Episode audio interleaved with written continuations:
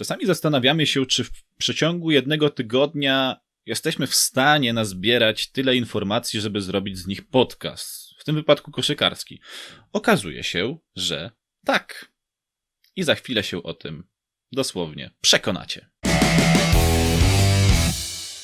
148 wydanie podcastu Pick and Roll. Ja się nazywam Bartłomiej Misztal, witam wszystkich bardzo gorąco. I za chwilę dowiecie się, jakie informacje mieliśmy okazję mm, prześledzić z minionego tygodnia, co nam wpadło, co nam wypadło, co nam e, sprawiło zaskoczenie i jak bardzo byliśmy zniesmaczeni niektórymi wydarzeniami, chociaż może akurat o tym nie. Nie, nie, nie, nie, nie. Zero negatywnych wibracji w tym podcaście, absolutnie. Chociaż e, dzisiaj ponownie bez Maćka, Maciek niestety się do nas e, nie doczłapał. Szkoda. Szkoda, bardzo wielka szkoda, ale miejmy nadzieję, że za tydzień się pojawi. Natomiast mój e, wierny przyjaciel, druh, towarzysz broni, czyli Adam Fabisiewicz jest razem z nami. Cześć Adam. Cześć, ahoj mój druhu, witajcie wszyscy, witaj Bartku. Kłaniam się serdecznie, pełen nadziei, że jednak tematów nam dzisiaj nie zabraknie. Także pozytywnym vibe'em i do przodu. Oczywiście, to pozytywnym vibe'em zacznijmy od polskiej koszykówki, ponieważ e, no, moglibyśmy o tym powiedzieć trochę więcej, ale z racji braku Maćka, bo miał dla nas coś przyszykować, niestety to mu też nie wypaliło to jesteśmy zmuszeni przesunąć y, opisówkę, opisówkę mm, w zasadzie omawianie e, półfinałów e, w PLK na następny tydzień. Powiemy tylko, jakie mamy pary półfinałowe. Zastal, BC Zielona Góra, Enea, Zastal, BC Zielona Góra, Będą później mnie ścigać z Zielonej Góry za to, że nie wyczytałem całej nazwy. Kontra WKS Śląsk Wrocław. Na ten moment mogę powiedzieć, że w chwili nagrywania tego podcastu jesteśmy po pierwszym meczu tych e, dwóch ekip i e, pierwsza wygrana na korzyść drużyny z Zielonej Góry, więc Żan Tabak e, póki co prowadzi.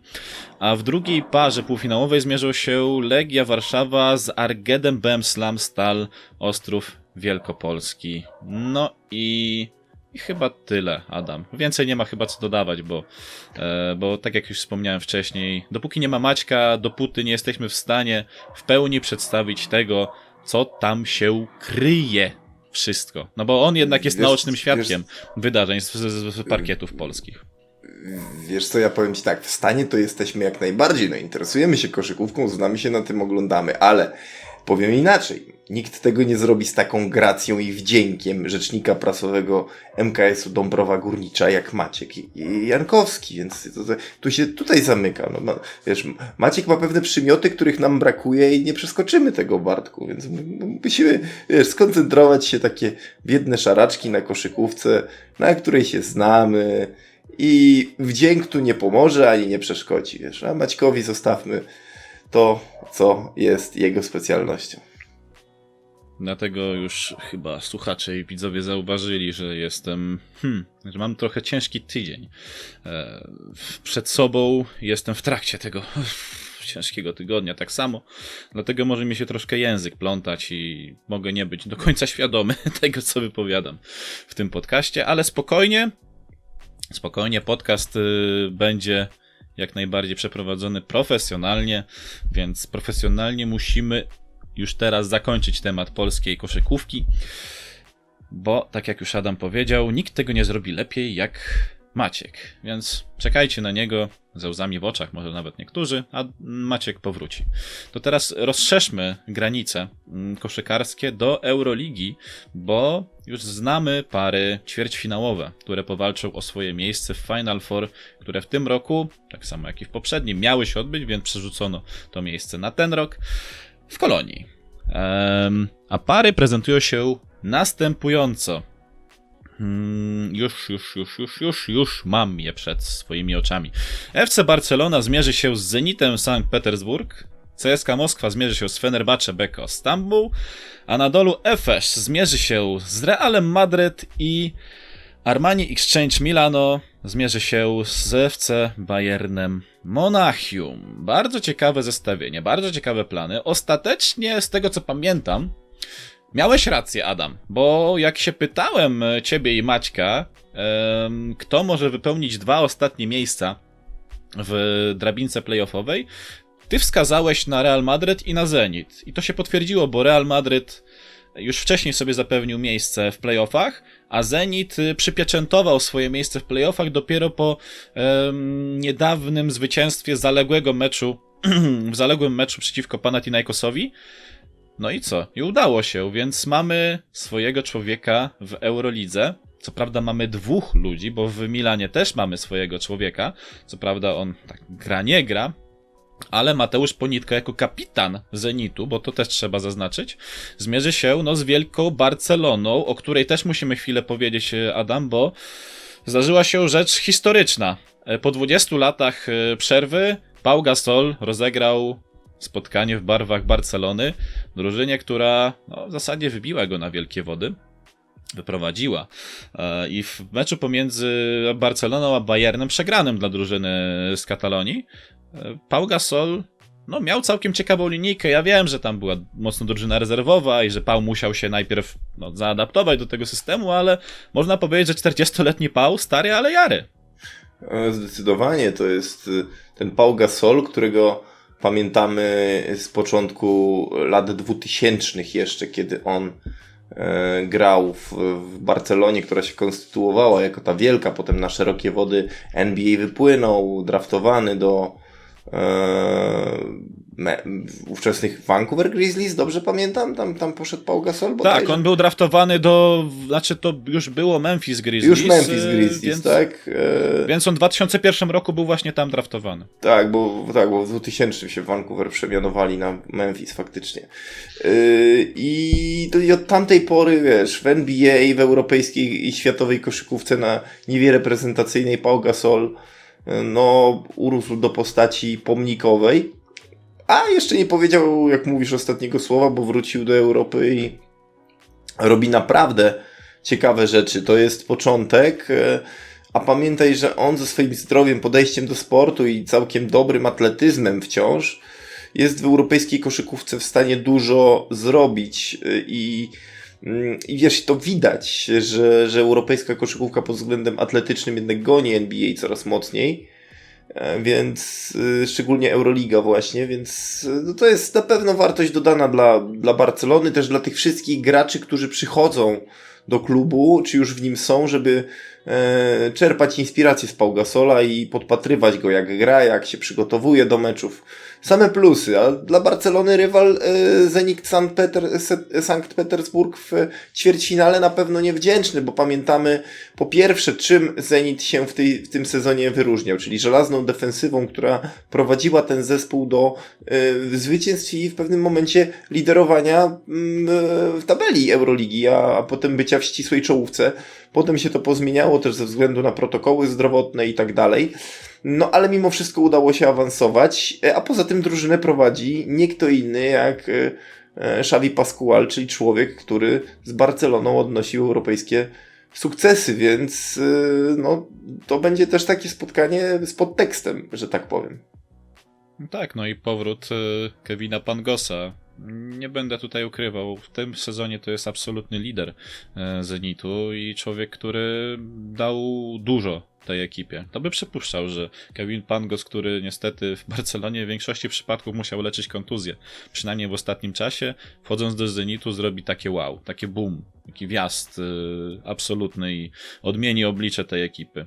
tak więc, a na kogo byś wskazywał z, z tej pary? Bo mi się wydaje, że po ciężkiej batalii, ale wydaje mi się, że Barcelona jednak tutaj przejdzie dalej, bo Barcelona ma takie bardzo ciekawe połączenie e, młodzieńczość e, młodego na rybku z doświadczeniem i to ogromnym doświadczeniem, plus jeszcze bardzo dobry, chociaż młody trener w postaci Saruna Sajasikiewiczusa, który no, jednak swoje zrobił w europejskiej koszykówce. No, Żargilis wprowadził e, ponownie na salony kilka lat temu, no i obstawiam, że z Barceloną zrobi to samo. Patrząc na szerokość składu tylko, to wydaje się, że Barcelona im głębsza jest jej y, rezerwa, tym y, jakościowo lepsi są tam koszykarze, porównując pozycję do pozycji. E, więc siłą rzeczy tutaj na dłuższym dystansie zmagań kilkumeczowych obstawiam Barcelonę właśnie z tego względu, na który zwróciłem uwagę. Ale to może być, wiesz, 3-2. To może być bardzo taka rywalizacja. Szyb... Może być ona szybka, jednostronna, a może być bardzo długa i wyczerpująca. Tego nie wiemy. No. E, ja bym chciał jednak, żeby to było długie, kilkumeczowe granie. Ale ze wskazaniem na Barcelonę, tak. A, no dobra. E, w drugiej parze CSK zmierzy się z Fenerbahce Beko Stambuł. No i ciężko mi jest powiedzieć, że CSK jest tutaj murowanym faworytem, chociaż e, tabela na to wskazuje. No, siła tej drużyny nieznacznie się trochę zmieniła, ale to jest nadal CSK, które, które no jednak e, Kurczę, to jest zabawne. Broni tytułu mistrzowskiego, Adam. Chciałem tylko zaznaczyć. Ehm, przeciwko Fenerbahce, które no, w ostatnich latach tylko raz sięgało po mistrzostwo, no ale Żeliko Bradowicz zrobił z tej e, drużyny no, ekipę wartą obserwowania. W, w tym sezonie pod wodzą Igora Kokoszkowa Fenerbahce zaczęło nagle się wspinać po szczeblach e, tabeli Euroligi, no i wylądowali ostatecznie na siódmym miejscu. Ciekawa rywalizacja, ale czy przypadkiem nie skończy się e, ona bardzo szybko ze względu na to, jak e, duże no jednak pole do popisu może dać tutaj drużyna z Moskwy. E, I wydaje mi się, że też CSK jest e, silniejsza z, z tej pary. Pomimo tego, że Jan Weseli w barwach Fenerbahce prezentuje się naprawdę znakomicie w tym sezonie i będę mocno zdziwiony, jeżeli ten zawodnik nie dostanie jakiejś nagrody indywidualnej za sezon regularny. Powiedz mi, kiedy Jan Weseli się nie prezentuje znakomicie w barwach Fenerbahce, jeszcze jak grał tam e, Bogdan Bogdanowicz, to już się Jan Weseli znakomicie prezentował, więc szczerze ci powiem, dla mnie e, Fenerbahce to jest e, fenomen właśnie zbudowany przez Żeliko Obradowicza, bo mówisz, że tylko jeden tytuł, ale wiemy doskonale, jak ciężko te tytuły w Eurolidze zdobywać. A przecież Fenerbahce rokrocznie zdobywało pozycję w Final Four, więc trzeba ten sukces zaznaczyć.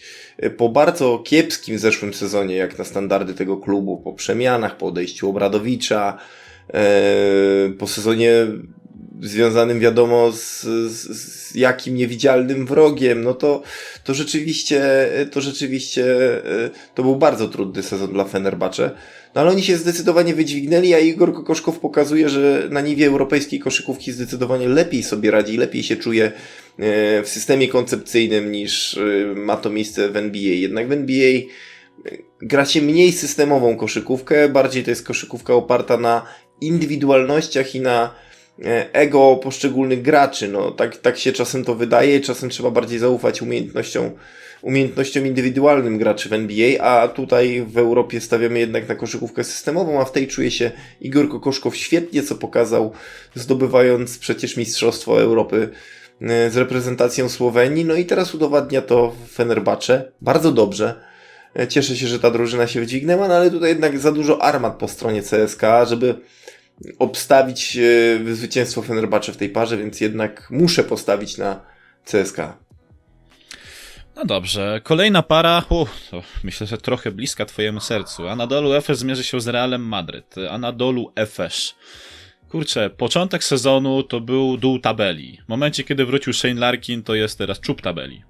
Ten człowiek zmienia kompletnie oblicze koszykówki w, Europie, w Europie. No tutaj trzeba to powiedzieć. No jeżeli jedna postać jest w stanie ci nagle z drużyny będącej na dnie tabeli zrobić drużynę aspirującą do, do mistrzostwa, nagle, e, chociaż już w ostatnich latach Anadolu pokazywało, że jest piekielnie mocne. E, tylko Larkin nie był w stanie zdyskontować swojego, swojej mocy w zeszłym roku ze względu na wiadomo co.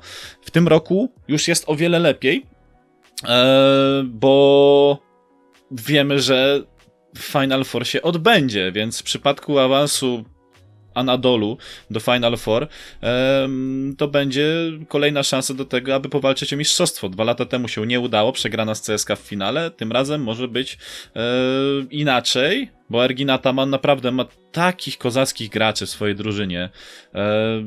To są niesamowite jednostki. Sherta Chanli, z tego co... Wasilije Micic, kurczę... To są tylko nieliczne jednostki. Poza samym Larkinem, który już sam z siebie daje dużo dla tej ekipy, a po drugiej stronie Real Madryt, no właśnie, Real Madryt. Real Madryt, który tak się, wiesz, pół żartem, pół serio powiedziałem, jak mi obwieściłeś, że Gabriel Deck przechodzi do Oklahoma City Thunder, to tak napisałem, że Real wzmacnia się przed playoffami e, w tym, w Eurolidze. No bo tak, na początku sezonu Faku Campazzo pożegnał się z Realem, poszedł do Denver Nuggets. Tam robi bardzo dobre rzeczy, pewnie będzie jeszcze częściej wykorzystywany, zwłaszcza, że Jamal Murray niestety do końca sezonu jest wyłączony. E, niedawno Gabriel Deck zgodził się na transfer do Oklahoma City Thunder, więc wypada ci solidny skrzydłowy. No i jak teraz Pablo Lasso ma lepić z tej drużyny ekipę, która miałaby walczyć o mistrzostwo, którego smaku nie zaznała od 2000 18 roku, kiedy jeszcze Luka Doncic tam grał. E, więc czy Pablo Lasso ma jakiekolwiek e, armaty e, w swojej artylerii, które mogłyby zagrozić w tym momencie Anadolu Efes, bo wydaje się, że sprawa jest poważnie, poważna dla ekipy hiszpańskiej i może być tak, że to będą trudne mecze i długie mecze, ale wszystkie znaki na niebie i ziemi wskazują jednak na to, że Anadolu Efes przejdzie dalej. Jakie jest twoje zdanie? No, wiesz, ja nie mam takiego przekonania, żeby y, Anadolu Efes łatwo przeszło y, y, do kolejnej rundy, do Final Four już w takim układzie. Na papierze wydaje się, że rzeczywiście kadrowo są drużyną mocniejszą Turcy, natomiast Real Madryt to jednak siła doświadczenia. Zobacz, jak ten sezon się układał. Od początku się właściwie nie układał ze względu na wiadomo różne historie e, z protokołami zdrowotnymi mm, plus y, zmiany kadrowe, no jednak ubytek takiego rozgrywającego jak Facundo Campazzo musi odbić się na, na grze zespołu i wymaga czasu ponowne ustawienie gry w taki sposób, żeby to przynosiło efekty, no ale kto ma to robić jak nie Pablo Lasso i kto ma to robić jak nie tak doświadczona drużyna jak Real Madryt, więc y, to się w końcu udało i, i Real dosyć bezpiecznie awansował do Euroligi, chociaż z niskich pozycji, do ćwierćfinału Euroligi, chociaż z niskich pozycji. Y, no, ale to są dwie bardzo wyrównane drużyny, gdzie równie dużą rolę y, co umiejętności i, i potencjał kadrowy będzie odgrywało doświadczenie. A tutaj no Realowi tego nie brakuje. Pamiętajmy, że to jest najbardziej utytułowana drużyna koszykarska w Europie, więc yy, to się też nie bierze znikąd, bo, bo to były często sezony, które grano tak naprawdę na doświadczeniu jeszcze w latach 60., y, kiedy yy, dyrektorem sportowym był Raimundo Saporta, a trenerem Pedro Ferrandis i później te wielkie zwycięstwa Realu to były często zwycięstwa odnoszone dzięki doświadczeniu, bo składu brakowało e, odpowiedniego. E, więc ja bym Realu nie skreślał, chociaż rzeczywiście wydaje się, że Anadolu Efes jest tutaj kadrowo delikatnym faworytem. Poza tym, jak masz w składzie e, Shayna Larkina w takiej dyspozycji, to, to tak jak Real miał w 2018 Lukę Doncicza, o którym wspomniałeś. Ale przy okazji Real ma jeszcze kilka armat, ma kilka tajnych e, asów w rękawie. Mam, mam nadzieję, na przykład, że odpali JC Carroll. No, to jest zawsze strzelec, taki chłopiec o twarzy mordercy, mimo że to już prawie 40-letni mężczyzna, więc, yy, więc zobaczymy, aczkolwiek rzeczywiście nie, nie jestem przekonany, że Real wygra z Anadolu Efesem. No i ostatnia para Armani Szczęść Milan. O, Dziwna nazwa. No dobra, ale hmm. skoro Armani się tutaj tytułuje jako sponsor, to dobra, będziemy tak czytać. E, Olimpia, jakby co. E, I kontra Bayern Monachium, nie? To nie jest piłka nożna, to nie jest Liga Mistrzów. Swoją drogą Ligi Mistrzów już dla Bayernu nie ma. E, to jest, to jest koszykówka cały czas. Bayern też ma sekcję koszykarską. Real też ma sekcję koszykarską, Barcelona też ma sekcję koszykarską, co zresztą jesteście w stanie zauważyć, drodzy widzowie i słuchacze. Um, więc pojedynek w zasadzie taki najdziwniejszy z tego wszystkiego, według mnie, bo Olimpia to jest mocno doświadczona drużyna, mówię tutaj o samych zawodnikach. No bo tak, Gigi Datome, jeżeli mnie pamięć nie myli, to też Kyle Heinz, czyli ludzie, którzy już swoje e, przeszli, jeżeli chodzi o Euroligę i swoje wygrali, jeżeli chodzi o Euroligę. To są zawodnicy z doświadczeniem mistrzowskim.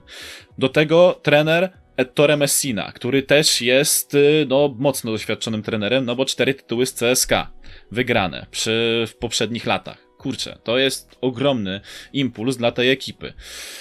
Um, młodość postaci Kejleba Tarczewskiego. Szkoda, że Kuba Wojciechowski nawet nie jest włączany do do drużyny, no ale rozumiemy, swoje musi przejść, żeby w końcu się dostać do tej ekipy, więc kibicujemy mocno Kubie. Z kolei z drugiej strony mamy Bayern. Bayern trochę dziwna ekipa, no bo w zeszłym sezonie to, to była drużyna mocno do bicia, w tym sezonie to jest drużyna, która bije innych. Jalen Reynolds yy, chociażby, czy Paul Zipser pokazują klasę yy, dla, tej, dla tej drużyny. Andrea Trincheri hmm, Wiesz co, fajnie, że akurat oni im się udaje, ale mam wrażenie, że to może być najdłuższa seria z tych, z tych wszystkich, które mieliśmy tutaj, jeżeli chodzi o pary ćwierćfinałowe. Głównie ze względu na to, że nie wiemy czego się spodziewać po obu drużynach i obie ekipy wydają się być mocno wyważone. Bo wiesz, doświadczenie doświadczeniem, no i tak dalej ale czy młodość Bayernu może przypadkiem nie dodać e, pewnego impulsu, który zaważy jednak o końcowym e, wyniku w poszczególnych spotkaniach? Mam takie, mam takie właśnie przemyślenia, że tutaj możemy się spodziewać naprawdę wyrównanego e, pojedynku i mimo wszystko z całym szacunkiem dla Bayernu, ale minimalnie stawiam tutaj na Olimpię. Dobra, Armani Exchange. Chociaż Bayernowi będę i tak gratulował dobrej walki, bo uważam, że ta ekipa e, mocno się odbiła od dna w porównaniu do poprzedniego sezonu. E, wiesz co, no jednak zapomniałeś też wymienić jedno bardzo ważne nazwisko w kontekście w kontekście Olimpii Milano. Te nazwy z tego co wiem są wymienne, no bo Armani Exchange to jest nazwa sponsorska, a Olimpia to jest nazwa genetyczna, jak gdyby, więc one nie są, nie kasują się. Y, natomiast y, tutaj trzeba jeszcze wspomnieć o Sergio Rodriguezie, bo to jest generał no tej drużyny. I, I trzeba o nim mówić, bo to jest człowiek, który w ważnych momentach, w sytuacji grani granicznego wyniku, kiedy waży się zwycięstwo, bierze sprawy w swoje ręce dosłownie i rzuca rzuty, podaje piłki w sytuacjach niemożebnych, więc no dla mnie chociażby z tego względu siła też indywidualności, charyzmy Sergio Rodrigueza musi mm, sugerować, że jednak e, Mediolańczycy są tutaj faworytem tej pary i myślę, że jednak mm, no y, Olimpia prędko do Lombardii nie wróci, bo będzie chciała zagrać w Final Four. Też mi się tak wydaje. No dobra, w takim razie mamy przeanalizowane pary ćwierćfinałowe. Jeżeli chodzi o Euroligę, Euroliga rusza ponownie 20 kwietnia. Tak, rozpocznie się pojedynkiem. O, a na dolu FS Realem Madryt o godzinie 19. Czyli Adam już wie, co będzie robił o tej godzinie. Chyba, to że prawda. będzie coś robił innego. Na przykład nagrywał podcast. No ale... Zobaczymy. Ale to już... No to, no to już wiesz, sam sobie ułożysz plan dnia. 20 kwietnia. Dobra, w takim razie żegnamy już Europę, witamy Stany Zjednoczone, bo musimy tam e, zajrzeć. E, niedawno został przedstawiony rozkład jazdy, jeżeli chodzi o e, sezon WNBA. 25 sezon WNBA. Można powiedzieć, że co, złote gody? Tak, dobra, złote gody. Zaczynamy 14 maja. Mm... Srebrne gody, bardzo. Srebrne, złote Srebrne 50. gody? Tak. Przepraszam, poprawiam się. Srebrne gody, dobra. Dobrze wiedzieć na przyszłość. Eee, srebrne koty. Zaczynamy 14 maja, sezon regularny. Sezon regularny kończymy 19 września. Pytanie o igrzyska. Tak, będzie przerwa na igrzyska, tak żeby kobiety też mogły wystąpić na przykład w reprezentacjach swoich krajów. Widziałem już pakę, jaka się szykuje na reprezentację Stanów Zjednoczonych. Jak one tego nie wygrają, to będę mocno zaskoczony. tak ci tylko powiem. Mm, I playoffy standardowo w takim samym formacie, jaki były, czyli 8 drużyn, pary, lepsza przechodzi po zwycięstwach e, w, w konkretnych meczach. Trzeba nazbierać trzy spotkania, trzeba wygrać, żeby przejść dalej. No i dalej sytuację już znamy, więc e, system pozostaje bez zmian.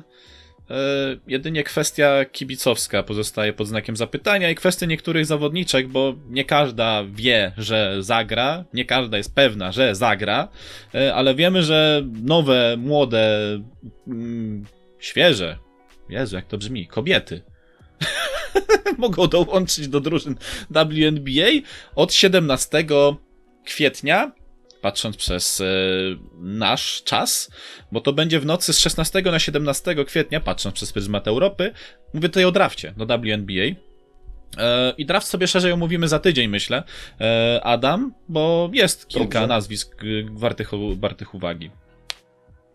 Zdecydowanie I, i chętnie, chętnie do tego wrócimy, żeby poświęcić chociażby tym pierwszym 12 nazwiskom, które są w mokach wymieniane, żeby o nich chwilkę powiedzieć. E, Natomiast tak, e, do 17, do 17 kwietnia e, jest jeszcze kawałek drogi, więc będziemy pewnie już po drafcie, więc będziemy mogli na świeżo omówić to, co, to, co się wydarzyło. Dokładnie, dokładnie. Więc taka informacja odnośnie do koszykówki e, w wydaniu kobiecym, no to teraz e, wydanie męskie. Adam poprosił o chwilę, bo chciał przedstawić swoje przemyślenia na temat jego ulubionej drużyny, czyli Los Angeles Lakers, chociażby po wygranym spotkaniu i to gładkim, wygra, gładko wygranym spotkaniu z Brooklyn Nets, e, pomimo braku Antonego Davisa i LeBrona Jamesa.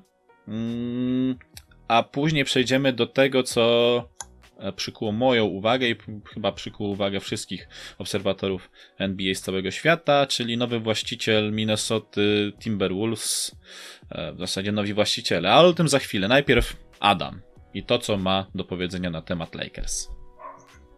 No to ja y, minutkę. Y, Taka analiza krótka, która się wyłania z ostatnich y, tygodni, kiedy mieliśmy na przez, no w ciągu tygodnia mieliśmy mecz z Clippers, który był katastrofą rzutową Lakers dosłownie, bo o ile Lakers są w pierwszej piątce efektywności defensywnej drużyną w NBA, obecnie bodajże na drugim miejscu, E, i tą obroną są w stanie naprawdę bardzo dużo y, wydobyć piłek i stworzyć sobie sytuacji do ataku, no to w ataku są dopiero na 29 miejscu w lidze, więc no to jest bardzo słaby wskaźnik. Ale czasem są takie mecze, w których coś zaskoczy i widzieliśmy to w spotkaniu Brooklyn Nets. Z Brooklyn Nets, kiedy Lakersom wpadało 19 trójek przy skuteczności prawie 50 e, czy około 55%. To jest naprawdę w takiej sytuacji mm, Lakers okazują się maszyną nie do zatrzymania. Czy jest LeBron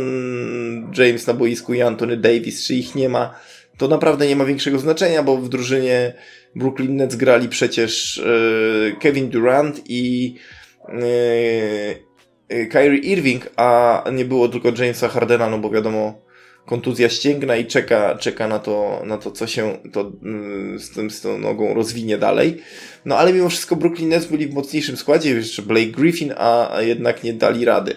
Yy, tydzień wcześniej, nie przymierzając, gładka porażka Lakers z Clippersami, no bo Clippers z kolei zabili Lakers trójkami, a Lakersom nic nie wpadało w tym spotkaniu, więc yy, to widać jak yy, niewiele muszą Lakers poprawić przy tak dobrej defensywie, jeżeli odrobinę e, będą bardziej konsystencjalni, stali przy, przy rzutach e, i będą troszkę celniejsi, regularniejsi, to są w stanie nawet jeszcze powalczyć o przewagę własnego parkietu, a na Lebrona poczekamy jeszcze około dwóch, trzech tygodni. Z kolei Davis ma wrócić do gry za 10 dni może nawet, zobaczymy. Więc no walka o pierwszą czwórkę na zachodzie będzie bardzo, bardzo twarda. To tyle. Tak, dobrze. Eee, to tyle, jeżeli chodzi o sprawy czysto koszykarskie w sensie NBA. Teraz przechodzimy trochę do spraw biznesowych. Eee, Gruchnęła informacja, że Glenn Taylor doszedł do porozumienia z nowymi właścicielami, którzy przejmą organizację Timberwolves. To samo się tyczy też organizacji Minnesota Lynx w WNBA. Eee, Będą nimi Alex Rodriguez i Mark Lore. No zaraz wyjaśnię, co to są za ludzie. Mają oni zostać pełnoprawnymi właścicielami do, od 2023 roku. Wtedy wchodzi w życie właśnie ich umowa. Do tego czasu jeszcze Glenn Taylor będzie pełnił funkcję CEO, jeżeli chodzi o organizację Timberwolves i Lynx. Tak, Alex Rodriguez to jest baseballista, już wiadomo, e, dawno po karierze zawodniczej, który święcił triumfy chociażby z New York Yankees w 2009 roku, wygrywając World Series e, wielokrotny, e, czy uczestnik All-Star Game, e, no bardzo zasłużony, trzeciobazowy, bo to też trzeba zaznaczyć na jakiej pozycji grał. Mm. No i człowiek, który głównie jest związany ze sportem od strony no, no, no takiej personalnej, bo on bardzo długo grał e, w, w baseball i też udzielał się, wiadomo, jak to sportowiec, instytucje charytatywne i tak dalej. Więc od strony takiej czysto sportowej zna biznes, e, powiedzmy sobie, przy, na przyzwoitym poziomie. Natomiast druga osoba, czyli Mark Lore, no to jest e, jednak e, myślę, taka skarbonka dla, dla Minnesoty, bo to jest miliarder w, ty, w tym duecie. Człowiek, który przez lata dorobił się na e, byciu częścią chociażby Amazonu, czy też e, e-commerce'u w Walmartie przez długie lata. Na tym się dorobił, na tym mm, zarobił swoje, e, swoje pieniądze. No i teraz włączył się do dealu, e, dzięki któremu przejął razem z Alexem Rodriguezem e, organizację NBA i WNBA, czyli Timberwolves i Lynx.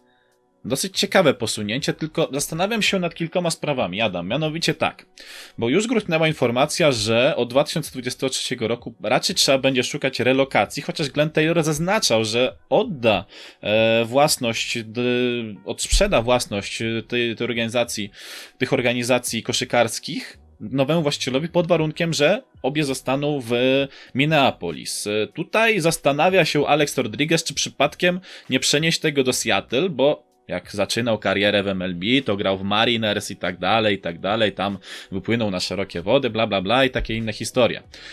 Seattle może i by potrzebowało w tym momencie organizacji, ale nie wiem, czy coś innego jak Supersonics tam nie będzie miało racji bytu, no bo skoro masz Mariners, skoro masz Seahawks, które jednak generują olbrzymie wpływy i uwagę też fanów Seattle, plus jeszcze Seattle Kraken dojdzie ci w NHL od y, nowego sezonu, to nie wiem, czy będzie też miejsce dla organizacji koszykarskiej, nawet jeżeli to jest NBA i nawet jeżeli to miało być coś innego jak Supersonics, no hala jest y, praktycznie na wykończeniu, więc czeka na to, aby przyjąć coś nowego. Może relokacja gdzieś indziej, może Kansas City, może nie wiem, Tampa, może Las Vegas. Tutaj coś innego też się proponuje, no ale problem relokacji jest sprawą otwartą i trochę zagrożeniem. Jakby to, to kupujcie wszystkie fanty.